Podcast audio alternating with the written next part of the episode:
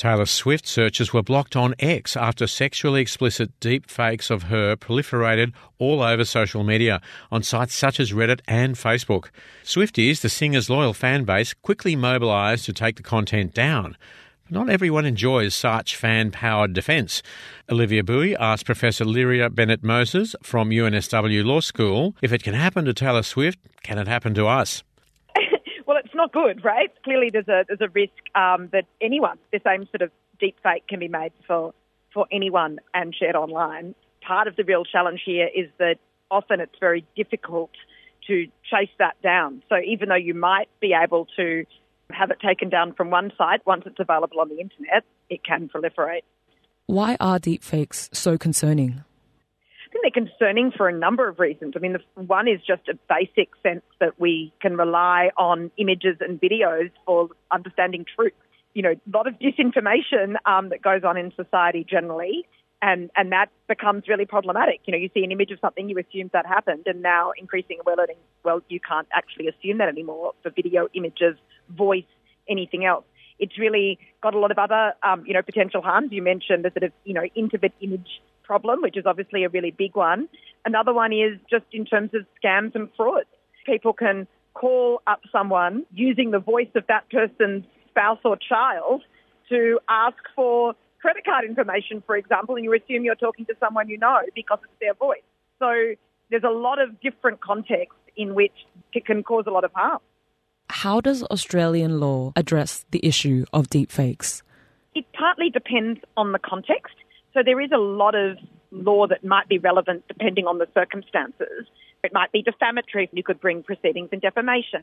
You might be able to rely on the uh, intimate image laws. Uh, you know, if fraud has occurred, you know, that's also a crime and, and, and potentially a civil action. So there's all sorts of potential answers to that question, but it's going to depend on the circumstances. So there isn't a sort of one law to rule them all. If somebody, out of intellectual curiosity, creates a deep fake video on their own computer using a photo that they themselves have taken and never releases it publicly, they're not doing anything wrong. But if if I put it out there and I'm suggesting that someone did something in a way that's defamatory of that person, well, then I might be liable for that. If I'm a business and I'm using deep fakes to pretend my product has features that it doesn't really have, consumer law will come in um, and so forth. There's different answers depending on the context rather than one thing. Um, one thing the government is working on, though, and is looking at is what laws it might need for safe and responsible artificial intelligence. There's been a report on that, and government has replied to that report and is looking into what additional laws might be required. And I'm sure that deepfakes is very much one of the things that might mean that there might be new laws in that area.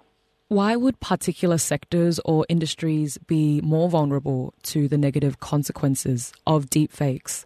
You know, the media is one organisation, um, you know, relies on both employees and contractors for photos and video footage. When that goes wrong, you know, because it publishes a lot of content, that's a sector that, that really needs to have really clear policies, be able to detect such things and have be able to sort of manage deep fakes as a really important part of their business. This really becomes a problem, especially with voice deep fake, with things like um, frauds and scams and so forth. I'm imagining that's something that you know a lot of a lot of organisations are going to have to think about, particularly if employees get scanned by someone who sounds like their boss. It's another vector to think about in the sort of cybersecurity threat environment for, for most organisations. Where do you think we're going with all of this? Where do you think this is going to end? I think it depends on the decisions we make. One of the questions that, that comes up in when I said government's looking at new laws about safe and responsible artificial intelligence is whether we need to think about some kind of transparency mechanisms and requirements. So do you have to say when you publish a photo or video if you have manipulated that in some way, should you have to be public about that and open about that? Images are manipulated all the time. I think we all know that way before deep fakes, models look better in magazines than they do in real life because people are manipulating those photos. But I do think because the level of manipulation is much stronger, that there's a much stronger desire to for people to, to be able to tell the difference that still won't solve the whole problem. It will solve some of the problem because at least organisations will have to take those kinds of laws seriously.